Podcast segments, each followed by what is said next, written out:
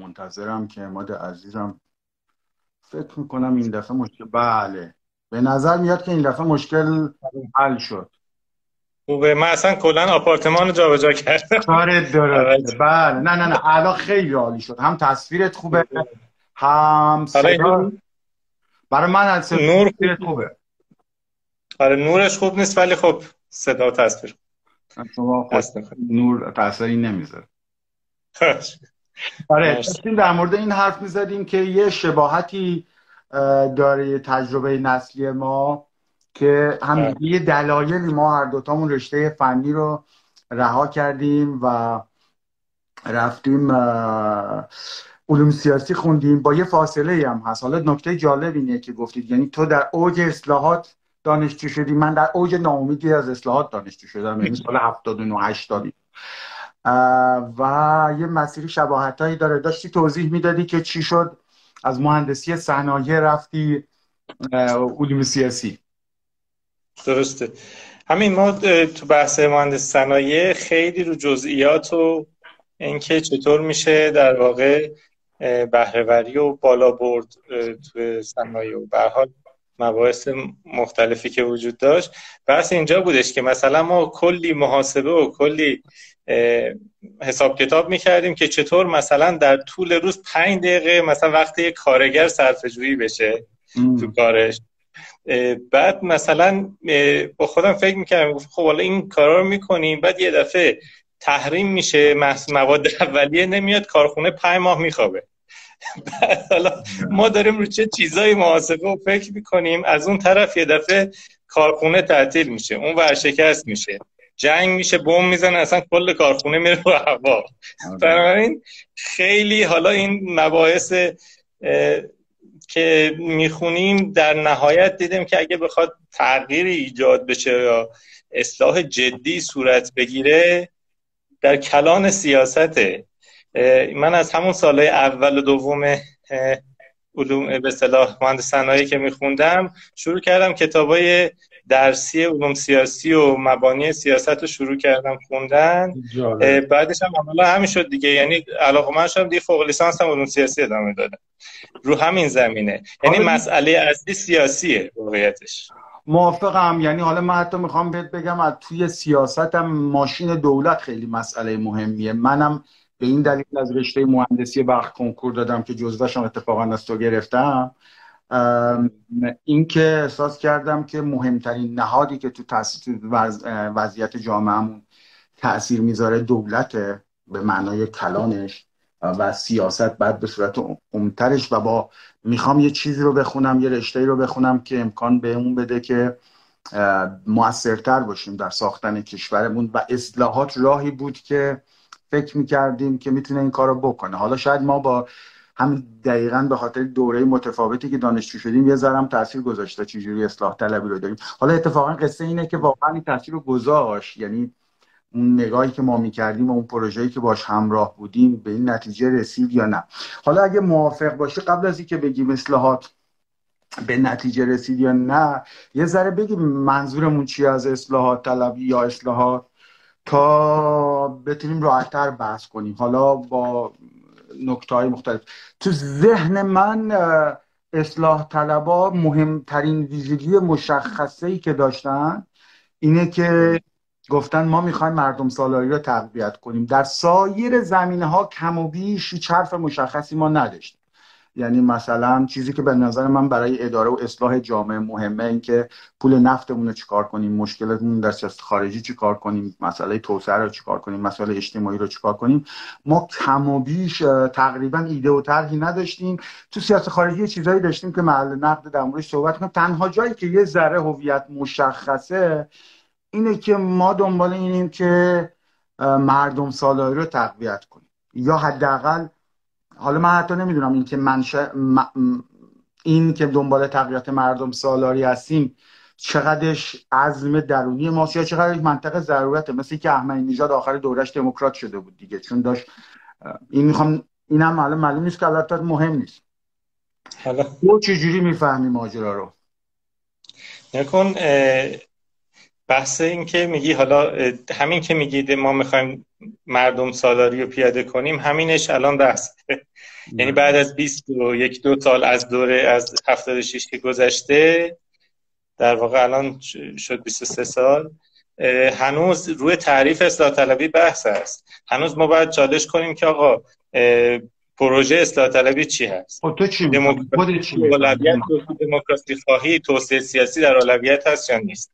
اصلا من خودم همینو معتقدم همیشه هم گفتم و نوشتم که پروژه اصلاح طلبی پروژه دموکراتیزاسیونه پروژه دموکراسی خواهیه پیشبرد مردم سالاریه یعنی تو گذار به مردم سالاری مدیریتش با اصلاح طلبان و سازمان ها و تشکیلات حرفه‌ای و احزاب اصلاح طلبی. یعنی اولویت بخشی به توسعه سیاسی نسبت به توسعه اقتصادی. این نیستش که شما مثلا به توسعه اقتصادی توجهی نکنید یا علاقه نه به این مسائل یه ذره مشخص ترش کنید ببین مثلا می‌خوام بهت بگم که حالا یه محدود گروه های سیاسی تو ایران هم به طور مشخص میگن ما دشمن مردم سالاری هستیم. ولی کسی کمه کسی که بگه ما مردم. ما روشی که می‌خواستیم مردم سالاری ایجاد کنیم چی بوده؟ بجز اینکه ما اگر انتخاب بشیم ما اگه سر کار باشیم اتوماتیک مردم سالاری تقویت میشه مثلا. نه اینطور نیست. نه اصلا قرار نبود این باشه.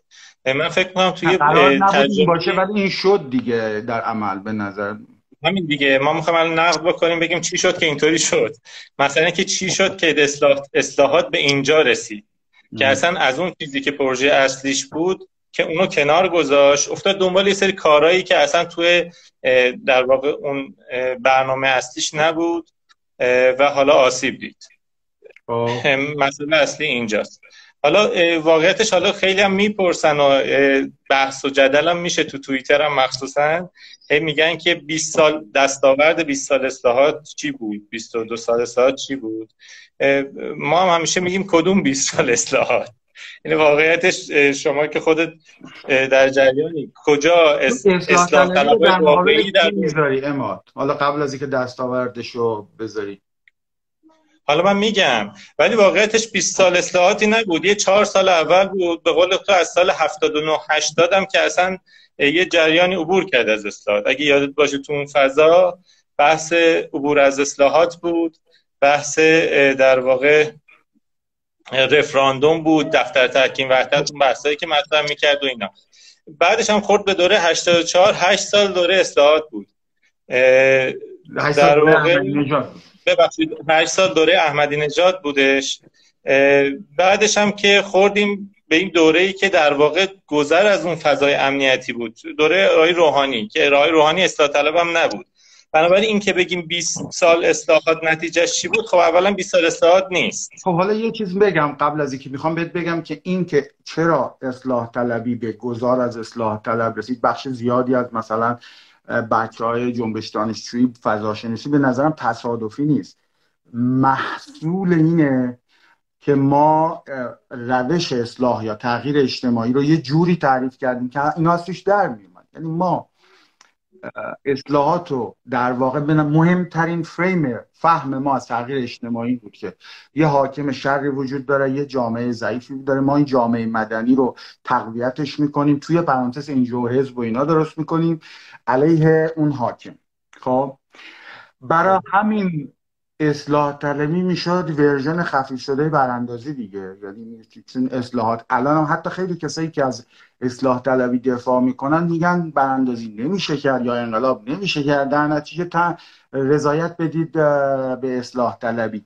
و عبور از اصلاحات هم منطقش همین بود. یعنی با, با این فریم حتی اگر اصلاح طلبا واقعا intention اینو نداشتن. ولی این فریم به اینجا می‌رسید.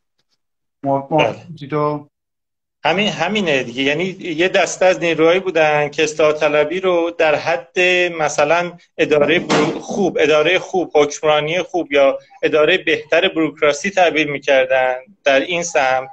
از اون طرف هم یک جریان یک دسته از نیروها بودن که اصلاح طلبی ازش انتظار براندازی داشتن.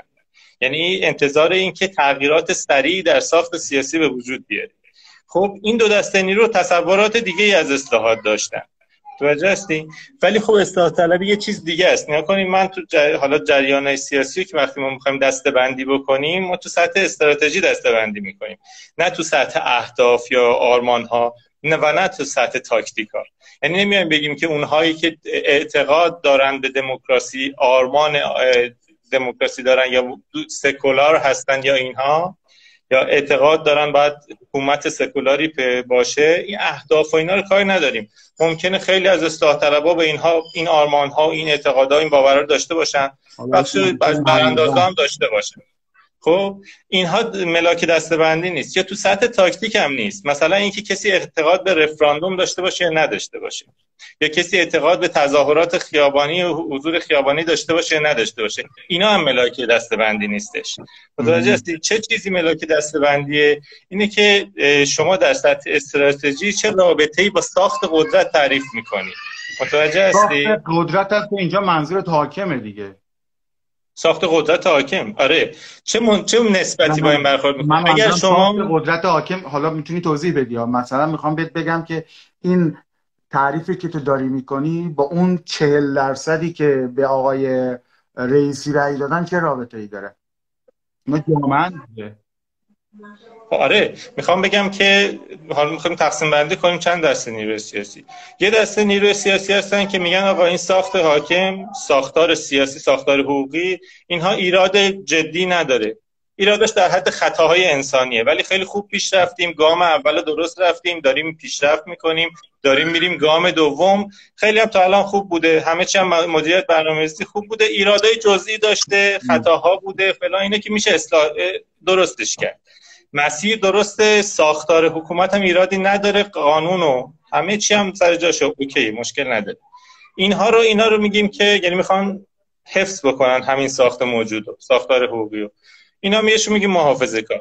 اونایی که میگن این ساخت رو باید اصلاح کرد یعنی حفظش کرد و در چارچوب همین ساخت حقوقی اینو دست به اصلاح و تغییرات. اصولگرا میگن.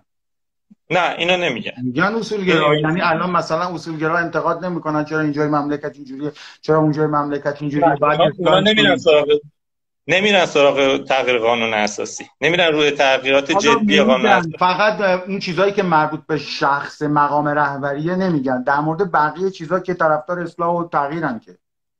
نه نه نیستم که به با اعتراض به وضع موجود و خواستن اصلاح تو بتونی اصلاح طلبا رو تعریف کنی. چون بخش زیادی از اصولگرا اینجوری هم. این بچه های ادالت چی هم پس؟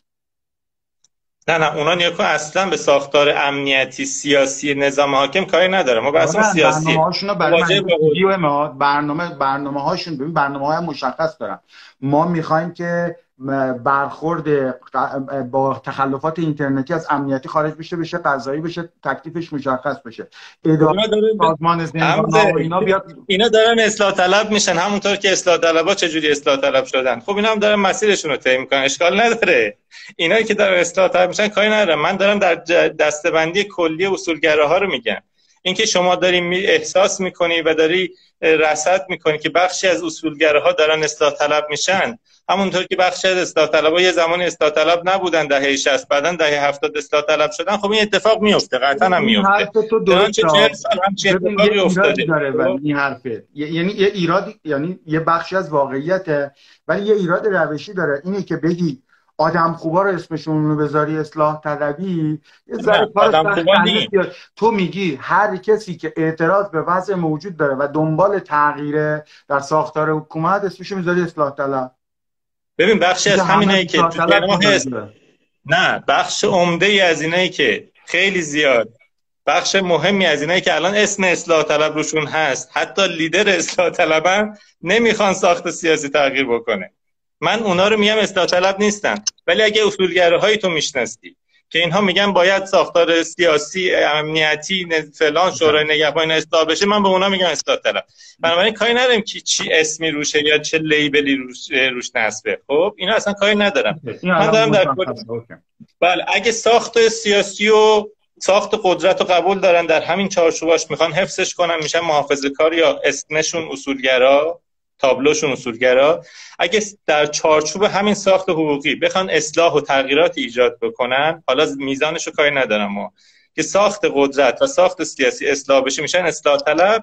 یه دسته سومی هستن که می‌خوان ساختار رو کلا بشکنن و از نو ساختار جدیدی بنا کنن. از اونا میشن ساختار شکن یا اسمشون برانداز مثلا. خب حالا باز خب، اینم یه این سه دسته ما بیشتر نداریم. اماد قبل از اینکه توضیح بدی مثلا این شاگردای آقای مصباح خیلی هاشون به صراحت میگن ما نه حکومت مبتنی بر قانون اساسی رو قبول داریم نه جمهوری اسلامی رو به معنای دقیق کلمه قبول داریم. مجبور شدیم بهش تن بدیم. حالا ما اصلا دنبال می‌خوایم که اینو بکوبیم بریزیم پایین یه حکومت اینا هم در واقع براندازن از نظر تو؟ بله براندازن. نیا کن من باورا رو گفتم کاری نداریم ما من باور و آرمان و اعتقادا رو کاری نداریم این وسط. اون چیزی که در عمل در دستور اقدام انجام قرار می‌گیره. خب آیا اونها اقدامی در این زمینه می‌کنن یا نکنن؟ باورا که خوب که مهم نیست. خیلی رادیکال تر هم وجود داره تو ولی در عمل چیکار می‌کنن؟ میپذیرن این چارچوب حقوقی رو ولایت فقیه و این ساختار شورای نگهبان و این ساختار امنیتی سیاسی رو میپذیرن یا نمیپذیرن؟ بهش تم میدن یا تم نمیدن؟ التزام دارن یا ندارن؟ بحث التزامه بحث التزام. یعنی مثلا شاگردای آقای مصباح به قانون اساسی التزام دارن صراحتا ندارن دیگه. یعنی بخشی از جمهوریت بخشی از قانون اساسی به صراحت ملتزم نیستن بهش دیگه. بله ما هم همینو میگیم. میگیم اگر اینا جمهوریت نظام می‌خوان حذف بکنن اینا براندازن. براندازن قدم براندازن. حالا اینکه اقدامی در این زمینه می‌کنن یا نمی‌کنن کاری نداریم ما. یا اصلا پروژهشون چیه اینو کاری نداریم. ولی بحث اینه که شما بخواید این ساخت این چارچوب ساخت حاکم رو نظام حاکم رو بشکنی و از نوع یک چیز دیگه بنا برای کنی یه قانون اساسی متوجه بشم منظور تو تو در هر صورت فریم اصلی اینه که یه حکومتی وجود داره که حالا منشأ تاثیر در جامعه خوب یا بد و گروه ها رو بر اساس نسبتی که با این حکومت برقرار می‌کنن تقسیم می‌کنه. بر اساس نوع مواجههشون با ساخت قدرت. بله. ساخت و حفظ بکنی ساخت و اصلاح کنی یا ساخت و بشکنی. سه دسته نیرو بیشتر نداری. هر ج... هر کسی هم بخوای بز... تعریف بکنی تو این سه دسته جا مثلا می‌گیره چه منطقی میگیم؟ تو با اون براندازی که میگه من می‌خوام کله هم بریزم پایین درست کنم چه مشکلی باش داری؟ چه مشکلی دارم؟ خیلی مشخصه. ما هر کسی بر اساس یه تحلیل سیاسی تصمیم می‌گیره دیگه میگه یک جزء کدوم یکی از اینها باشه. یعنی شما مدل تغییر وقتی می‌خوای انتخاب بکنی دسته اول که تغییر نمی‌خوام. همینه. اصلاح طلبا و براندازا تغییر می‌خوان فرق می‌کنه. همه که تغییر می‌خوان می‌خوان مشکلات حل نه تغییر ساخت میگم. تغییر خب. جدی ساخت رو دارم میگم. اونا که محافظه کارن. ولی مدل تغییر اصلاح طلبانه با مدل تغییر براندازانه بحث هست دیگه. کدوم رو شما می‌خوای انتخاب کنی؟ خب همین سوال با تو فرمی که تو ترسیم کردی چه ایرادی به براندازه وارده؟ میگه این ساختار مشکل داره من می‌خوام بکوبم بریزم پایین یه ساختار خوب بسازم. بله شو رو کاغذ خوبه. ما در عمل دیگه یعنی نیروی سیاسی باید تحلیل داشته باشه پیش بینی کنه و ببینه که خیر جمعی و خیر عمومی در نهایت چیه دیگه. شما نمی‌تونی همینجوری رو کاغذ بگی که من یه جامعه آرمانی رو ترسیم می‌کنم. همینجوری هم میگن همینجوری چشم بسته بریم بگیم به این سمت. شما ببینید مدل تغییر اینا چیه. من میگم مدل تغییر اینها به فروپاشی جغرافیایی میانجامه. حتما به رادیکالیسم خب حالا حتما به خشونت؟ میانجامه و جنگ و فروپاشی. خب حالا خب من, من به یه توضیح یه ذره توضیح بدم. حالا می‌تونیم بعد ازش عبور کنیم. من بگم چرا با این فریم به نظرم کافی نیست. چون مس... کانون مشکل و حکومت دیدی من من بهت بگم چرا با براندازی مخالفم. به من به چند تا دلیل با براندازی مخالفم. یک اینایی هم که الان دنبال براندازی ان. یعنی در در در چی میگن؟ در نهایت کار با انقلاب سیاسی من مخالفتی ندارم. اینا از نظر من نیروی سیاسی که الان دنبال براندازی اکثرشون agent دشمن خارجی ان. یعنی fund میشن اساسا تهشون خراب کردن ایرانه. اینا اسم محافظه کار بشن اصلاح طلب هر چی بشن من اینا مخالفم باشون. چون اینا به نظر من لیدرایی که الان این کارو می‌کنن ایجنت دشمن خارجی هم ولی اینا رو اصلا بذاریم کنار. فرض کن اینا نبودن. این نیروی سیاسی نیروی وابسته نبود. چون نظر من ریشه مسئله حکومت نیست که اصلا ما خودمون رو نسبتش رو با تعریف کنیم. ببین ریشه مش... چند تا ریشه مشکل داریم از نظر من. یکیش دعوایی که ما بخشی از جامعه داریم. اون چهل درصدی که با آقای رئیسی رأی داده ما باید مسئلهمون رو یه جوری باش حل کنیم. این حکومت یا یه حکومت دیگه یا هر چیزی این مسئله رو نمی‌تونه حل کنه. برای همین این بخش قایبه. یعنی ما یکی از دعواهامون با بخشی از جامعه است که نمیپذیره روش ما رو حکومت کردن. حالا ما چه تو حکومت باشیم چه محکوم باشیم این دعوای دائمیه. یکی این دلیل با انقلاب سیاسی مخالفم چون حل نمی‌کنه. 40 درصد جامعه ما هم البته میگم 40 درصد ما هم 60 درصد نیستیم. و الان به خاطر این محدودیت ها همه معترضا با هم جمع شدن. ما هم احتمالا 20 درصد 40 درصد. یعنی ما دو تا اقلیت بزرگ جامعه ولی یه بخشی از دیگه مشکلات مثلا از نظر من یه مشکل اساسی که ما داریم اینه که سرمایه های عمومی کشور رو چجوری هزینه می‌کنیم؟ پول نفتمون رو چجوری هزینه می‌کنیم؟ پول نفتمون رو توی ببین یه الان یه ذره ببخشید من پرحرفی می‌کنم سر این. ببین یکی از مشکلات اقتصادی که تو کشور داریم چیه؟ اینه که پول کشور رو صرف توسعه ملی نمی‌کنیم. تر پروژه های مصرفی کوچیک تو استان استانا می‌کنیم. چرا این اتفاق میفته چون من اشکزری تو یزد به یه نماینده رأی دیدم که بره یه بودجه بیاره یزد. حالا اگر فردا وزیر اقتصاد وزیر بازرگانی بگه آقایون نماینده آقایون مجلس ما یه طرح ملی داریم می‌خوایم ایران وضعیتش بهتر بشه به جایی که درآمد کشور خورده خورده خرومش کنیم ما مثلا میگم ما یه طرح توسعه بندر یه بزرگ بین المللی تو چابهار داریم. در نتیجه سالن کوچولو این ور نمی‌تونیم بسازیم. قطعا استیزاه میشه این وزیر چون نماینده ای که نتونه بودجه کوچیک ببره شهرش کسی بهش رنگ نمیده. و یا این وزیر تن میده تن نمیده به این ماجرا که خب استیزا میشه هست میشه یا معاون پارلمانیش باید بره پول پخش کنه بین نماینده ها که رأی بگیره. ترس این مشکل که با براندازی یا براندازی نه انقلاب سیاسی حل نمیشه. برای همین بله. احساس می‌کنم که فریمی که تو طراحی می‌کنی برای توضیح تغییر سیاسی نمی‌تونه توضیح بده چرا براندازی بده. نگاه کن تو داری وارد این راه حلا میشی. خب بله این راه حلایی که تو میگی اتفاقا اصلاح طلبانه است. یعنی شما بیای بگی که در همین چارچوب می‌خوای سیاست ورزی بکنی خب؟ و در این چارچوب تغییرات ایجاد بکنی. حالا بخشی از اینها می‌رسه به اینجایی که شما نهادهای مدنی و احزاب رو تقویت کنی. این احزاب بیان برنامه بریزن این نماینده ها تک تک وارد قضیه نشن. نماینده احزابشون باشن نماینده احزابی که دست پسی در واقع بسیج اجتماعی می‌زنن دست به بسیج پایگاه رأی می‌زنن. نفوذ اجتماعی دارن می‌تونن بحثاشون رو پیش ببرن و بعد نمایندهشون نظر احزاب رو پیش می‌بره. نکن بحث ریشه تر حل می‌کنیم که حالا اینکه یک نماینده اونجا چیکار می‌کنه با من ولی بحث اینجاست.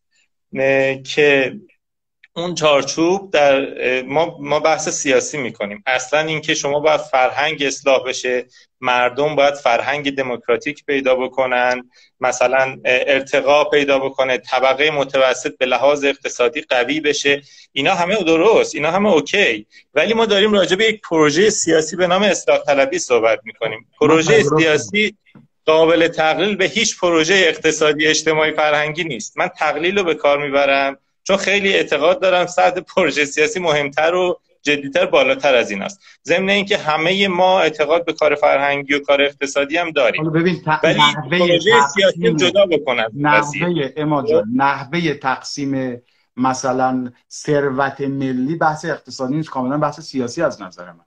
یعنی اقتصاددانا نمی‌تونن به این سوال جواب بدن. بحث تمام این سیاست هایی که میگی چه در بحث سیاست خارجی حالا اون بحث هایی که تو با حسین نقاشی داشتی. آه. چه در بحث های اقتصادی؟ تمام بحث اینه که مکانیسم این تصمیم گیری و این سیاست سازی و این سیاست گذاری ها چطور هست؟ آیا دموکراتیک هست؟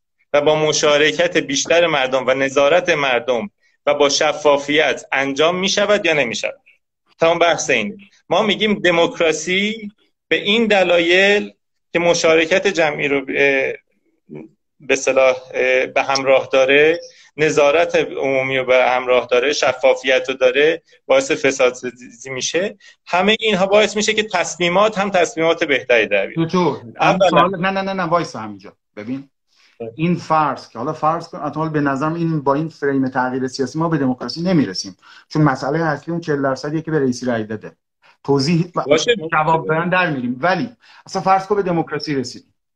این که ما ثروت ملی رو خورد خورد می‌کنیم نمی‌تونیم خرج زیر ساختای کشور برای توسعه بکنیم چجوری با دموکراسی حل میشه؟ بدتر میشه که. یعنی نماینده ها باید حرفای پولیسی تر بزنن که چطور من طرفدار دموکراسی هستم ولی نه به خاطر اینکه مشکلات اساسی ما رو حل می‌کنه. چون به نظر من من آدما سزاوار اینن که در مورد سرنوشت خودشون حرف بزنن حتی اگه خرابش کنن. ولی از نظر من این داینامیکی که تو کشور داریم اتفاقا وضع خراب می‌کنه. ببین شما پارامتر زمان رو در نظر بگیر یکی از تفاوت هایی مدل تغییر اصلاح طلبانه و مدل تغییر براندازانه بحث پارامتر زمانشه خب. یعنی اصلاح طلبی تو یک زمان بلند و به صورت تدریجی و گام به گام به اون اهداف می‌رسه که این زمینه ها و ظرفیت ها ایجاد بشه تا برسیم به اونجایی که توافقی ایجاد بشه برای اینکه اون گذار دموکراتیک انجام بشه. خب، دموکراسی اینه. خب، همراه با توافق هست همراه با مذاکره هست همراه با تعامل هست با اون بدن همه این هست. براندازی بحث مدیریت زمانش بحث پروژهش به زمان ایجاد تغییرات دفعی و کوتاه مدته چون میگه که هیچ گونه سیاست ورزی در چارچوب این ساختار ممکن نیست تعطیل کنی. تا این ساختار تغییر کنه ما هیچ کاری نمی‌تونیم. من الان با این توضیحی که دادی به شدت موافقم. خب می‌خوام بهت بگم. این که تو تغییر رو در زمان می‌بینی محصول اینه که ریشه همه مشکل حاکم نمی‌بینی. اگر تو فریمت حاکم جامعه باشه که حاکم رو بنداز مشکل حل میشه. چرا طول می‌کشه؟ چون مسئله حکومت نیست. مسئله یه چیز چیده تریه در دل جامعه. خب اینو من اینو می‌خوام توضیح بدم. خب من اون چهته بندی اولیه که کردم محافظه کار اصلاح طلب برانداز روش هستم. خب. اون تعریف هستن یعنی تو بحث دسته بندی جریان سیاسی تو سطح استراتژی این سه دسته رو می‌تونم از هم تفکیک کنم بر اساس نوع مواجهشون با قدرت بگیریم. من با به نظرم فریمی که تو داری نمی‌تونه توضیح بده چرا براندازی بده و اصلاح طلبی خوبه. ولی برای که بریم جلو فرض کنیم اینو بگیریم. فرض کنیم همین چیزی که تو گفتی بریم جلو. به اونم می‌رسیم که چرا براندازی نه ممکنه نه مطلوب. یعنی یه وقت میگه آقا ما ناچاریم زورمون نمی‌رسه به این حکومت. حالا از روی ناچاری اومدیم اصلاح طلب شدیم. نه این نیست در, در واقع زیر نوع تعریفی که از اصلاح طلبی می‌کنیم اگر زیرشو در بیاری همینه دیگه. نه دیگه. خب این اون برادران سید حاجی و اون برادر همینو میگن. یعنی میگن که شما برانداز قانونی هستید. یه همچین بحثی. می‌خوام میگن تای ذهنتون اینه. در حالی که نه واقعیت میگیم که ما به دلیل اینکه هر گونه تحلیل تحلیلمون و اطلاعاتمون اینو میگه هر گونه تغییر در ساخت سیاسی یعنی تغییر معنی ساخت هر گونه ساختار شکنی حتما منجر به یک رادیکالیست و خشونت میشه و حتما منجر به یک جنگ و در نهایت فروپاشی جغرافیایی میشه. اینو خیلی گفتن. بحث فقط ما نیستش. بر اساس تحلیل و اطلاعات اینو می‌دونیم تحلیل منطقه‌ای هست تحلیل بین‌المللی هست تحلیل های داخلی هست. انواع شکافا هست شکافای متراکم اجتماعی و سیاسی داخل هست. همشو میشه ساعتها تحلیل کرد الان وقت نیست. برای تمام این مجموع جنبندی ما اینه که اساسا براندازی مطلوب نیست. نه اینکه حالا ما ممکن نیست زورشو نداریم ناچارن اومدیم حالا در تحت پوشش اصلاح طلب داریم فعالیت می‌کنیم. اصلا اینطوری نیست. مطلوب هم نیست ممکن هم نیست. متوجه هستی؟ به این دلیل ما اومدیم اصلاح طلب شدیم. حالا اگه اس حالا اون سه تا جریان کلی رو بیایم ریز بشیم تو همین بخش وسطش که اصلاح طلب هستش شاید یه ذره اون بحث قبلی شما باز بشه. من می‌خوام بگم داخل این جریانی که اصلاح طلب حساب میشه من اسمشو می‌ذارم پروژه دموکراتیزاسیون. خب؟ یعنی پروژه گذار به دموکراسی. متوجه هستین یه من بپرسم قبل از اینکه باز کنی اینو. نحوهی که تو توضیح میدی یعنی هدف اصلاح طلبی رو پروژه اصلاح طلبی رو تعریف می‌کنی؟ در نتیجه من می‌تونم مثلا یه سوال رتوریکی از تو بپرسم نه اینکه به این معتقدم مثلا اگر یکی بخواد وضع اقتصادیش بهتر بشه وضع مثلا کشورش امتر باشه در نتیجه اصلاح طلبی و غیر اصلاح طلبی دخلی به ماجرا نداره. یعنی اگر من الان دغدغم اینه که اوضاع مردم اقتصادی بشه اصلاح طلب الزاما حرفی در موردش نمیزن خیلی هم ممکن آدم خوبی باشه. بسیار هم خیلی بیشتر از نیروهای به درد نخور سیاسی مثل ما. کلی آدم مفید هستش که مثلا دارن کار اقتصادی می‌کنن کاری کار فرهنگی می‌کنن کار خیلی عمومی می‌کنن. این که بد نیست. من میگم که اون موثر ندارم. من منظورم اینه که اگر یک کسی لزوما اصلاح طلب نیستن. اقتصادی تو حرفی براش نداری. نه اصلا ما داریم راجع به سیاسی و سیاست صحبت می‌کنیم. اوکی ما راجع به سیاسی صحبت تو سیاست رو یه جوری تعریف می‌کنی که بحث توسعه اقتصادی عدالت اجتماعی توش نیست. در نتیجه اگه یکی اینا کاری به تو نداره دیگه. حالا یا مثبت من میگم اینا رو چجوری من میگم اینا رو چجوری وارد سیاست الان می‌کنم وگرنه بسیاری از نیروهایی هستیم که نیروهای سیاسی نیستن فعالین اجتماعی فرهنگی اقتصادی و غیره هستن. خب اینا کاری باشون نداریم. من میگم من اعتقاد دارم که اونها تمرکز صفر اونها جواب نمیده چون یک دفعه در یک اشتباه در کلان سیاست همش برباد میره. چنانچه در طی صد سال اخیر بارها برباد رفته. بسیار آدم های مصلحی داشتیم که کارهای خیلی خوبی کردن ولی با یک تغییر و تحول سیاسی همش برباد رفته. متوجه هستی؟ من میگم اوکی شو اونا خوب. کسی اونا رو تخطئه نمی‌کنه. ولی پروژه اصلی پروژه سیاسی. اگر ما نیروی سیاسی هستیم باید در اون زمینه فکر کنیم و چارچوب الگوی مدل تغییرمون رو تعریف کنیم. حالا من می‌خوام به اون چیزی که تو میگی برسم. در همین نیروی وسط که ما میگیم جریانی که در واقع می‌خواد دموکراتیزاسیون رو پیش ببره خب سه دسته نیرو وجود داره. سه تا حلقه وجود داره. میشه اسمشو گذاشت حلقه های دموکراتیزاسیون. خب, خب اینو حالا توی فرصتی میشه خیلی با بیشتر بازش کرد. خب نیروهای نیروهای اجتماعی هستن. که ستاشون در پیوستگی با هم در همبستگی با هم یا در تعامل و همکاری با هم دیگه اگر داشته باشن می‌تونه این بحث دموکراسی رو پیش ببرن متوجه هستین؟ لزوما ممکنه این سه دسته به معنای اصلاح طلبانه دموکراسی خواه نباشن ولی حضورشون و نقششون در این پروژه می‌تونه مؤثر باشه در پیشبرد دموکراسی. یه ذره دقیقاً توضیح میدی من بفهمم. الان آره. اینو ما این بحث رو قبل از 88 هم داشتیم دیگه. تو زندانم حتی قبل از انتخابات 92 هم بود این بحث رو داشتیم. من حتی از اونجا یک دو تا مطلب نوشته بودم.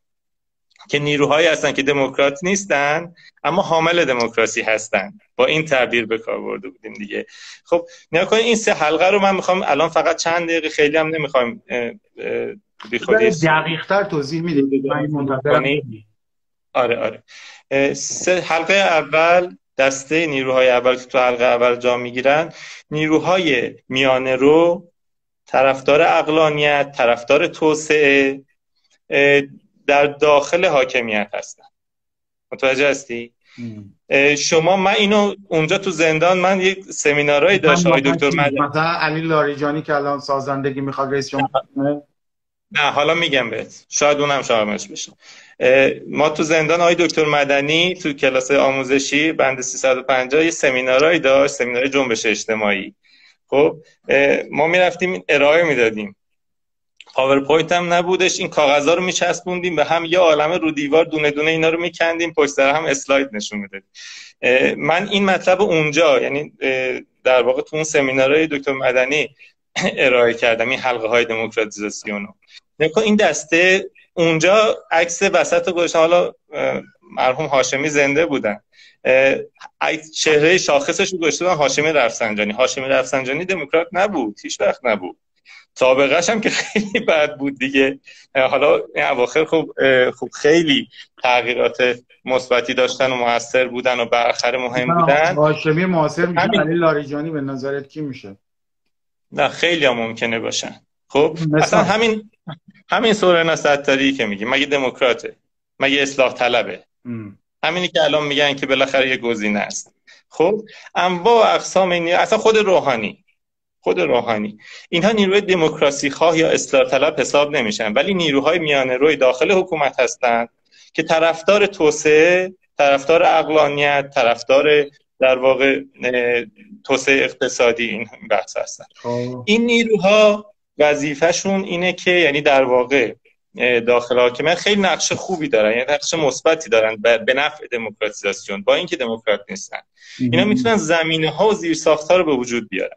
خب. هم زیر های تک هم زمینه های فرهنگی فضای بازی که به وجود میارن تلاش می‌کنن. در واقع هم به اصطلاح خب پاسداری روابط بین یه جایی با یه بخشی از حکومت تو یارگیری می‌کنه یا وصل میشه خب مهمه. اصلا دموکراسی شما تو بحث های دموکراتیزاسیون یکی از برنامه ها اینه که شما بتونید تقویت بکنید نیروهای میانه روی داخل حکومت. یکی از اهداف یکی از برنامه های پروژه دموکراسی اینه که شما باید این جریان رو داخل حکومت تقویت کنید. می‌خواد اصولگرای عدالت خواه باشه می‌خواد نمی‌دونم هر کی می‌خواد باشه خب این نیروها رو در واقع در داخل حاکمیت بعد اولین گفتگوها میان اپوزیسیون بیرون از حاکمیت و معتدل و میان روی داخل حاکمیت بین این دو گروه شکل می‌گیره. شما بالاخره باید گفته گروه با حاکمیت شروع کنی. یه دفعه که نمی‌تونی بری با حسین طایب صحبت کنی که. خب من نمی‌دونم شاید تو استعدادش داشته باشی ولی نمیشه. واقعا تو با شمقداری صحبت کنی ولی شمقداری با حسین طایب یکی نمی‌دونم من اینا رو زیاد نمی‌شناسم. حالا اتفاقا ولی... ادامه این گفتگوها من با بچه های اصولگرام صحبت می‌کنم حالا. آره. نه حالا می‌خوام بگم که با اون بخش رادیکال که اصلا اجازه گفتگو نمیدن اجازه تعامل نمیدن. اولین گفتگوها بین نیروهای میانه روی داخل حاکمیت برقرار میشه و نیروهای میانه روی اپوزیسیون. خب. اینا همه تو بحث دموکراسی مطرحه و خیلی چیزهای دیگه. بنابراین من این سه تا حلقه دموکراسی که می‌خوام توضیح بدم حلقه اولش اینا هستن. که فضای امنیتی رو تبدیل می‌کنن به فضای سیاسی. یعنی normalize می‌کنن. این چیزی که به ما میبندن میگن نرمالیزاسیون مثلا شما ها میگید که خیلی اوضاع خوبه همه چی نرماله همه چی نمی‌دونم هیچ مشکل نداریم. این یعنی نرمالیزاسیون اصلا نرمالیزاسیون این نیست. نرمالیزاسیون یعنی اینکه یک بخش نیرو تلاش می‌کنن برای اینکه فضای بسته امنیتی رو به فضای سیاسی تبدیل بکنن و بحران ها رو کم بکنن. متوجه هستیم بحران های مختلف رو کم بکنن. حالا با بحران های مختلف تو یه دسته خاصی از بحران می‌خوای دیگه. اونایی که به مردم سالاری ربط داره به بحران های اقتصادی و فرهنگی و اجتماعی سیاست خارجی کاری نداره. چرا اونا زمین است دیگه. دقیقا همینه. یعنی مثلا این نیروها میان زمینه های توسعه و رفاه اقتصادی به وجود میارن. این خودش باعث میشه مثلا در واقع نیروهای طبقه متوسط تقویت بشه. اینا خودش زمینه های نیروهای طرفدار دموکراسی به وجود میاد خب تقویت این پایگاه اجتماعی به وجود میاد می‌خوام بگم اونا زیر ساخت ها رو تقویت می‌کنن. اونها زمینه ها رو ظرفیت ها رو ایجاد می‌کنن. بنابراین شما باید دائم اینا رو حمایت کنی اتفاقا. خب من بعدا میام بگم که چه ایرادی داشت که ما چرا پول پروژه رو خوب پیش نبردیم ما یعنی به اینجا رسیدیم. چون مدیر درست مدیریتش نکردیم. وگرنه در این که شما باید همچین نیروهایی داخل حکومت تقویت کنی اصلا جزء اصوله. خب. جزء اصول اولی است. کردیم. حالا نمی‌خوام بگم جوابم نداده ها ولی حداقل جامعه رو راضی نکرده دیگه. خب باش. آره میگم مشکل مشکل هم داره این تحلیل ها یعنی حالا نمی‌خوام بحثشو باز کنیم. تو یه فرضی گرفتیم ما آدم خوبا هر کی شبیه تره به ما معتدل هر کی متفاوت برای ما شر خلاصه یه یه یه پیشفرض اینجوری هم داره که به نظرم بله. تو وقتی داری با جامعه حکومت حرف می‌زنی معنی میده. ولی وقتی داری با دعوا تو جامعه حرف می‌زنی یه ذره اتفاقا دقیقا دلیل اینه که نمی‌تونی مشکل حل کنی. ولی خب حالا. بذار بس پیش بره. باشه. اینو دارم. این نیروها رو داشته باش تو اینجا. خب. من دارم از دید جریان اصلاح طلب میگم که باید چه کار بکنه چه چیزی رو مدیریت کنه. حلقه وسط این حلقه این طرف. با چهره آقای هاشمی وسطش کشیدی فرض کن. خب, خب، با تمام نیروش حلقه وسط با چهره های خاتمی ببین. خب در واقع که حلقه جریان تشکیلاتی سازمانی احزاب اصلاح طلبه خب اینها کسایی هستن که نیروهایی هستن که اساسا این پروژه دموکراسیسیون با مدیریت بکنن متوجه هستین؟ اینا نیروی دموکراسی خواه هستن در بطن جامعه و در واقع با سازمان و تشکیلاتشون. متوجه هستین؟ خب حلقه سوم حلقه نیروهای جنبشی اصلاحات. جنبشی هستن. خب حالا نیروهای جنبش سبزو بگی جنبش دانشجوی جنبش های مختلفی که وجود دارن اونها نیروهای جنبشی هستن. این نیروی وسط که گفتم نیروی احزاب اصلاح طلب و فعالین حرفه‌ای اصلاح طلب هستش این نیروها باید این تعامل و مدیریت کنن. هم با اون نیروهای داخل سیستم طرفدار توسعه و اقلانیت هم از این طرف و بدنه اجتماعی و جنبش های اجتماعی و پایگاه اجتماعی. چون اونها هم یه نقش خیلی مهمی دارن. اونها نقششون عمومی کردن مطالباته. نکن شما باید پروژه دموکراسی دیگه. خب، شما باید ترجمه کنی برای مردم ترجمه کنی. خب، حالا همین بگی ترجمه واژه ترجمه رو به کار می‌بری همین نشون میده. ببین وقتی واژه ترجمه رو به کار می‌بری یعنی ما یه حقیقت نابی دستمونه. اونایی که نمی‌فهمن بیشورن ما یه جوری تبدیلش می‌کنیم به قابل فهمش می‌کنیم. اونایی هم که تو حکومتن و شرن خرشون می‌کنیم گولشون می‌زنیم. یه ذره با این نیروهای معتدلتر چرب می‌کنیم خلاصه ماجرا رو. می‌خوام بگم که اونم که انقدر که ما فکر می‌کنیم خر نیست می‌فهمه. یعنی می‌خوام بگم به همین دلیل با ما حرف نمی‌زنه می‌فهمه که تو دست فرمودت اینه که اینو بزنیش. اساسا در گفتمان سیاسی تو اونو شر مطلق می‌دونی. تو موفق بشی اونا دیگه وجود ندارن. برای چی با تو حرف بزنه نه نیا کن بالاخره هر کسی باوری داره. یه باوری داره که برای رسیدن اون باورش تلاش می‌کنه. خب؟ تو اون به اون باورم اعتقاد داشته که اومده تو اون پروژه دیگه. حالا من که حالا بقیه بدم من خوبم که اینجوری که نمیشه من که میگم دموک طرفدار دموکراسی هم نه که من بهتر میفهم. من اینه که من می‌خوام با اون هموطنم که طرفدار آقای رئیسیه شکل زندگیش نوع نظرش در مورد اداره جامعه با من فرق می‌کنه با این می‌خوام زندگی کنم. موافق نیستیم با هم. چطور با هم بسازیم؟ برای من پروژه دموکراسی اینه. نه اینکه من می‌خوام آدم بدا رو حذف کنم یه جوری چطور با نیروی میانه رو اون وسط ببندم که کار می‌دونی می‌خوام بگم اون تغییر اجتماعی تغییر سیاسی تو باعث میشه که به نظر من اون بخش اجتماعی رو نادیده بگیره نه شما اول این تعاملی که برقرار می‌کنی طرفدار گفتگو هستی؟ چون نیروی برانداز و رادیکال که اصلا اینا رو به رسمیت نمی‌شناسه که باید گفت باید همشون رو اعدام کرد دیگه از نظر اونا. اصلا گفتگو رو به رسمیت نمی‌شناسه. ما از ما میگیم وفاق ملی. درسته؟ ما میگیم آشتی ملی. همه اینها جز اون کانسپت و اون چارچوب های مفهومی در واقع گفتمان ما هست. خب؟ ما داریم اینها رو مطرح می‌کنیم و با اینها مطرح می‌کنیم. و میگیم ما باید بین همه جریان ها باید گفتگو و وفاق ایجاد بشه برای رسیدن به اون تعامل. ما میگیم هر گونه تغییری هم اگر قرار اتفاق بیفته در ساخت سیاسی باید با همراهی همه اینها باشه. کسی نمی‌خواد کسی رو حذف بکنه. ولی خب الان نمیپذیرن. ما میگیم یه فرایند ترجمه رو که به کار می‌بری از نظر من اینه که فرضت بر اینه که این از ناگاهیشه که جلو تو وایساده یا از ناگاهیشه که همراهی نمی‌کنه در نتیجه من بالاخره یه جوری آگاهش کنم دیگه. این از من, من راجع به چیز گفتم من راجع به عموم مردم گفتم. وقتی گفتم راجع به نیروی جنبشی گفتم که فرایند آگاهی بخشیه. مگه شما اینو قبول ندارید؟ شما باید به مردم یک یک فرایند آگاهی بخشی به مردم رو راجع به تاثیر دموکراسی در زندگی و معیشتشون توضیح بدید. اونو که تو یعنی ترجمه اما تو که علل حساب اون چطور تاثیر تو تاثیر زندگی معیشتشون داره که کلا گذاشتی کنار. چجوری من توضیح نه نه نه. من دارم میگم که چطور ترجمه کنیم دموکراسی رو به نان شب مردم. یعنی چطور بگیم که دموکراسی از نان شب واجب تر است؟ خب اون که اصلا میگه شما چرا پرت میگی من الان من گرسنم این دموکراسی چی داری میگی تو؟ البته ولی باید مثلا نان شب واجب تر نیست البته. قطعا هست. نه قطعا هست. باور باور اصلاح طلبانه اینه دیگه. چرا؟ چون دموکراسی باعث میشه که شفافیت ایجاد بشه و فساد کمتر بشه. از جیب اون کمتر دزدی کنن.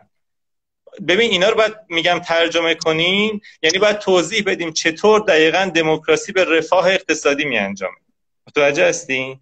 من که دموکراسی فقط نمیگم رأی گرفتن و رأی دادن اماد نمی‌خونه با هم. نمی‌خونه از این جهت که اگر تو می‌خوای برای دفاع از دموکراسی خواهی بگی محک روشی که من از دموکراسی دفاع می‌کنم اینه که نشون بدم چجوری دموکراسی باعث میشه که جلو فساد گرفته بشه وضع تو خوب بشه. یعنی معیشت مهمتره.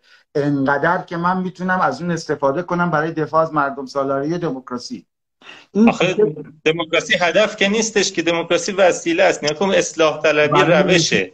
دموکراسی یک ابزاره. خب ما که اینها رو هدف قرار ندادیم بگیم که این ایده به می‌خوایم برسیم. ما میگیم که این روش این متد این ابزار باعث میشه که شما یک در واقع در مجموع زندگی در صلح و زندگی مرفه تری داشته باشید. چنانچه کشورهای دموکراتیک همچین فرایندی رو طی کردن. دموکراسی در صلح. این به نظرم زندگی در صلح دلیل روش خوبیه برای دفاع از دموکراسی. نه الزام بله بله. رفاه. نه هم هم رفاه هم صلح. ما باید بگیم پروژه ما اینه متد و روش ما برای اداره حکومت دموکراتیکه و چرا این به نفع شماست مردم؟ خب نمی‌خوایم با هم دعوای سیاسی بکنیم بگیم دموکراسی یعنی من به قدرت برسم یا اون به قدرت برسه یا بیایم به ما رأی بدین که من به قدرت برسم. این چیزا نیست که دموکراتیکه. من میگم یک فرایند آگاهی بخشی باید طی بکنیم و ترجمه بکنیم. به این دلیل گفتم که جنبش های اجتماعی اساسا اینه که هم بحث عمومیش می‌کنن و دست به بسیج بدنه اجتماعی می‌زنن برای یک سری مطالبات. خب؟ ما به این دسته از نیرو هم احتیاج داریم. پس این سه دسته نیرو با همدیگه در تعامل با همدیگه هستن که می‌تونن اگر باشن شما 76 الان سالگرد دوم خرداد هم هستش. من فکر می‌کنم دقیقا همین اتفاق افتاد. بخشی از نیروهای داخل حاکمیت میان راه طرفدار توسعه اینها اومدن وسط جنبش دانشجویی و این بحث هم اومدن وسط. نیروهای اصلاح طلب هم به وجود البته اون موقع اولین سالهای شکلگیری این تیپ نیرو بود. بعدا به این نام مشهور شده ولی می‌خوام بگم اینا در تعامل با همدیگه بودن. سال 88 همین بود. سال 88 هر سه دسته با همدیگه همراه بودن. ولی 84 اینجوری نبود. تمام نیروهای جنبشی علیه نیروهای اصلاح طلب بودن. از اون طرف نیروهای داخل حاکمیت گسسته بودن روبرو هم بودن. نیا هر جا که این ستا با همدیگه پیوسته شدن شما سال 92 که روحانی اومد. دقیقا همینجور شد. یه بخشی از نیروهای معتدل و میانه رو از اون طرف هم نیروهای جنب... جنبش سبز اومد. پشت قضیه اگه نمی اومد که روحانی رای نمی آورد شما یه در داخل زندان نیومدن که آجی سال 92 چرا؟ جدی اومد؟ آمار مشارکت پایین بود. تا فاز اولا که قبل از انتخابات نظر سنجی ها اومد که ملت دارن رای میدن بقیه هم اومد. نه نه نیا کن. احزاب اصلاح تعطیل بودن. نکن جبهه مشارکت و سازمان مجاهدین انقلاب و اینا که اصلیا بودن بقیه احزاب هم همینجور. اصلا نفس نمی‌شد کسی بکشه. جلسه نداشتن هیچ امکان تشکیلاتی نداشتن دفتراشون پلم بودن. ولی تمام نیروهاشون وسط اومدن. نکن؟ به این فرایندی که برسیم به روحانی اینها اون نیروها وارد شدن. از اون طرف از داخل زندان هم خیلی بیانیه دادن گفتن که شرکت می‌کنیم. تو باید شرکت کرد. یعنی هم نیروهای جنبشی بدنه جوون اتفاقا جنبش سبز اومدن وسط گفتن می‌خوان شرکت کنن. زن بالاترا و لیدرها اتفاقا یه ذره ملاحظه داشتن. خیلی سخت اومدن حتی تا روزهای آخر ما تو زندان شاهد بودیم. ولی بدن جوانتر اومد بدن اجتماعی اومد فعالین اصلاح طلب اومدن داخل حاکمیت هم در واقع اون دست از نیروها اومدن همراهی شد. و اون جریان دو 92 به وجود اومد. نکن این سه تا حلقه از نیروها اگر هم در یک همکاری با همدیگه پیوسته با همدیگه عمل بکنن یک حرکت یک تحول یک گام به سمت دموکراسی پیش میره. داخل خب، این جریان اینو میفهم در واقع اینجوری توضیح میده که این این ائتلاف بین احزابی که حالا دنبال مردم سالاری بیشترن. با اون بخشی از حکومت که همراه تره و با اون جنبش اجتماعی که این جریان یه توازن قوایی ایجاد می‌کنه که یه فضایی رو باز می‌کنه. خلاصه حرف تو اینه. و ما یه مستاقای تاریخی هم داریم که نشون میده بله وقتی این اتفاق میفته یه فضایی باز میشه تو حکومت مخصوصا تو فضاهای سیاسی بالاخره هم 92 هم 76 اینا بالاخره یه فضاهایی رو تو جامعه باز کرد ولی این چطور مشکلات اصلی مردم رو حل می‌کنه؟ کجا مثلا این چرا به اونجا به چیزایی می‌رسه که مردم الان ناراضی از اصلاح طلبی؟ یا چرا اون عزمی که 92 توی رأی دادن با آقای روحانی متولور شد و حاصل همون ائتلاف با این اون سه تا نیرو به اون نتیجه نرسید که نیروهای مختلفی که درگیر این حلقه بودن یعنی حداقل اصلاح طلبا احزابشون و بدنه اجتماعیشون الان ابراز نارضایتی می‌کنن. گویی که نتیجه این اطلاف به اون چیزی که می‌خواستن نرسیده. ببین یه واقعیت هایی هم باید ببینیم دیگه. تو هم خودت این مسائل رو بهش آگاه هستی. همه چیز رفت به لزوما اصلاح طلب و دولت و روحانی نداشت. همه چیز. اینها خب بالاخره نقاط ضعفی داشتن. من تو نقد اصلاحات که حالا احتمالا باید کم کم دیگه واردش بشیم اینا رو بیان می‌کنم. باید سریعتر واردش بشیم. آره ولی ولی یه اتفاقای دیگه ای افتاد. یعنی همین دولت روحانی ما وقتی برای دور دومش داشتیم تبلیغ می‌کردیم و در واقع تو انتخابات فعالیت می‌کردیم.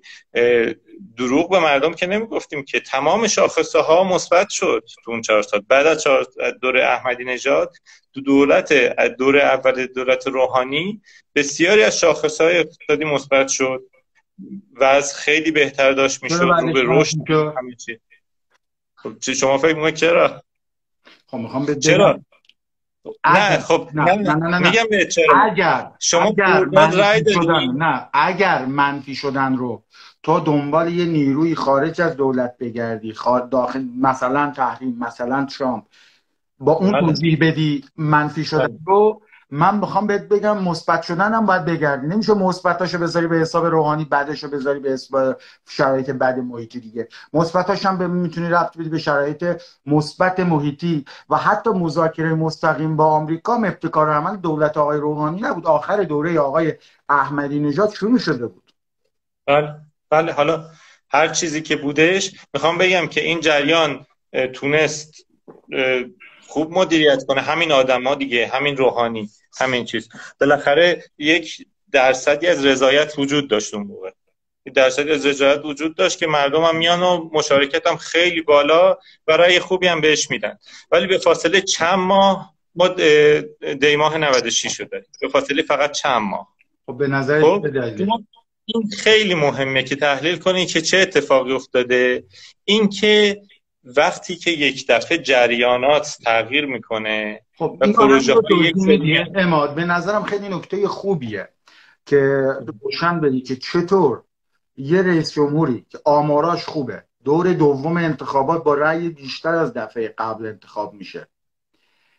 به فاصله چند ماه تو کشور شورش میشه اوضاع اقتصادی بد میشه و همه چیزهایی که می‌دونیم. چطور چطور توضیح میدیم پدیدن نگاه کن واقعیتش اینه که اصلاح طلبها توی وضعیت های توی وضعیتی تاکتیکی خوب می‌تونن مدیریت کنن قضیه رو. توی وضعیتی که بهشون تهاجم میشه اصلا توان مدیریت اون بحرانی که واسهشون به وجود میاد و ندارن. چرا؟ چون ظرفیت های لازم داخل ساختار خودشون و سازمان های خودشون و نیروهای خودشون به وجود نیاوردن که چطور باید در برابر این حملات مقاومت کرد. دوم خرداد دوچار دور اول اصلاحات دوره آقای خاتمی. دوچار همین وضع شدن. یعنی بعد از اینکه یک دفعه از 79 شروع شد از 78 شروع شد. کوی دانشگاه تعطیلی مطبوعات ترور هجاریان بشمر دیگه. پشت سر هم اون بحران. وقتی شروع کردن برخورد اصلاح طلب ها توان برخورد نداشتن. توان مقابله با این قضیه رو نداشتن. حالا ما جلوتر هی تو نقض دوباره مشکل داره این حرفا. یعنی مشکل حرف داره اینه که تو هر موقع اصلاح طلبا موفق شدن محصول نمیده که اون بخش کاری به کارشون نداشته فضا داده هر موقع هم نخواستن نشده. چه ما چرا بریم سراغ اصلاح طلب؟ بریم با همونا مذاکره کنیم خب. اصل قضیه می‌دونید چیه؟ اصل قضیه ت... منبع قدرت اصلاح طلبا چی هم؟ مردمن. خب من یه مثال اینجا بزنم. حالا چون تو تو فضای مردم هم حساب اون اون 40 درصدی که به رئیسی میدن رو قبول نداری البته. اون مردم هم من پایگاه اجتماعی پایگاه اجتماعی خودش رو می‌دونم دیگه. پایگاه اجتماعی خود همون اصلاح طلبا رو دارم. حدودا احتمالا میزانیه که مثلا می‌تونیم رأی حدود حدود 60 درصد. چرا 60 خب، درصد؟ حالا میگم به چجوریه دیگه. نکن اصلاح طلب و اصولگرا رو هم دیگه هیچ چیز 40 درصد بیشتر ندارن. کجا 40 درصد رئیسی؟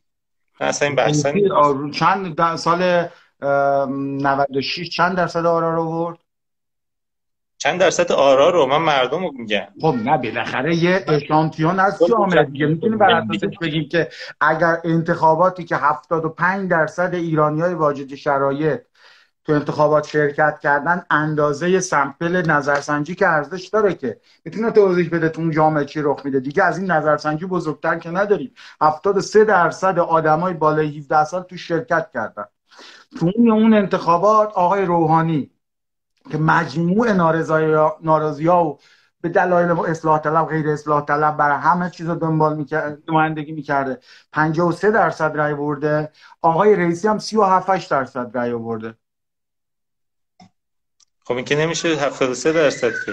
نه یه وسط هم خورده ای داره. خورده هاش مال این باقالیان. نه نه. نه نه کن. نه از کل جمعیت تو داری و بگی چقدر بوده. خب نه. تو الان 73 درصد چقدر کرده. از این 73 درصد چقدر اینا چقدر اصلا ولش کن. ما نظرسنجی کردیم. اصلا انتخابات رو بگیر نظرسنجی. ما به جایی که سمپل چند هزار نفره بگیریم سمپل چند میلیونی از جامعه ایران گرفتیم. خب شما اونایی که نمیدن سی و چند درصدشون من دارم گرد می‌کنم به سمت بالا. اصلا بگو سی درصد. من میگم چل درصد چون گرد کردم به سمت بالا. تو گرد کن به سمت پایین بگو سی درصد. سی درصد به رئیسی رای داده. اینا این مردم که وقتی میگی پایگاه اصلاح طلبا مردمن دشمن اصلاح طلبا مردمن البته. نه حالا وایسا بگم به یعنی من اینجوری تجربه این تمام این دوره انتخابات اینجوری من می‌بینم قضیه رو یه 20 درصد که اصلا کلا هیچ وقت بالای 80 درصد ما چیز نداریم. کلا اصلا افراد که اصلا رأی نمیدن اصلا تو فضای سیاسی هم نیستن. اصلا هیچ وقت هم نبود. همه جام هم همینجوری. 20 درصد کاشتن. بین 80 درصد جمعیت اون چیزی که تجربه من. حدود 40 درصد پایگاه رئیس ثابته که این انتخابات هم دیدیم که حدود 41 درصد تو کل کشور شرکت کردن. یعنی مجموعه در واقع اصلاح طلب و اصولگرا و اینا خیلی خوب بخوان شرکت نکردن. حاجی این 40 درصدی که نمی‌تونیم بزنیم به اصلاح طلب. خب حالا من میگم قضیه چیه دیگه.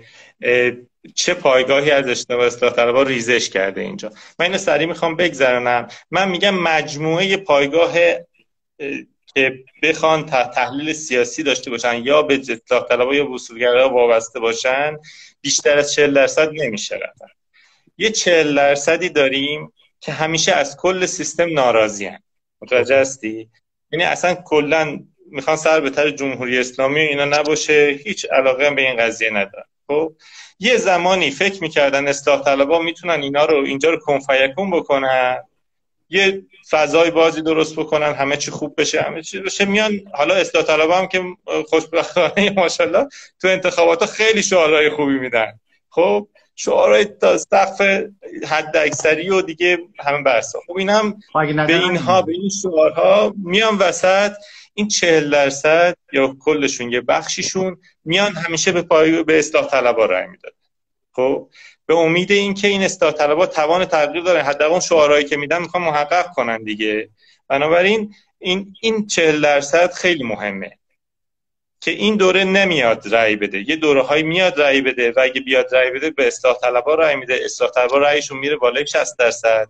بالای 60 درصد هم میره. کل لیستشون سی نفر و 21 نفر رو این ناراضی رو هر آدم ناراضی که به کاندیدایی که یه وضع موجوده رو رأی میده رو اسمش می‌ذاری اصلاح طلب.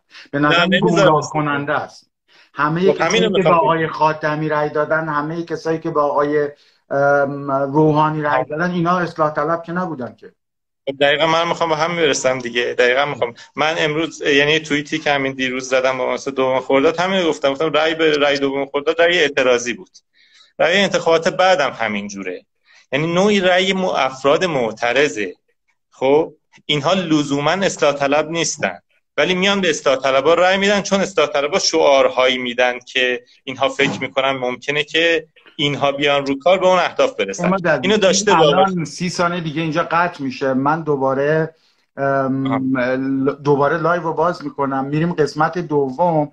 قسمت دوم یه ذره باید بحث رو مشخصتر کنیم در مورد بحث های پیش به آینده.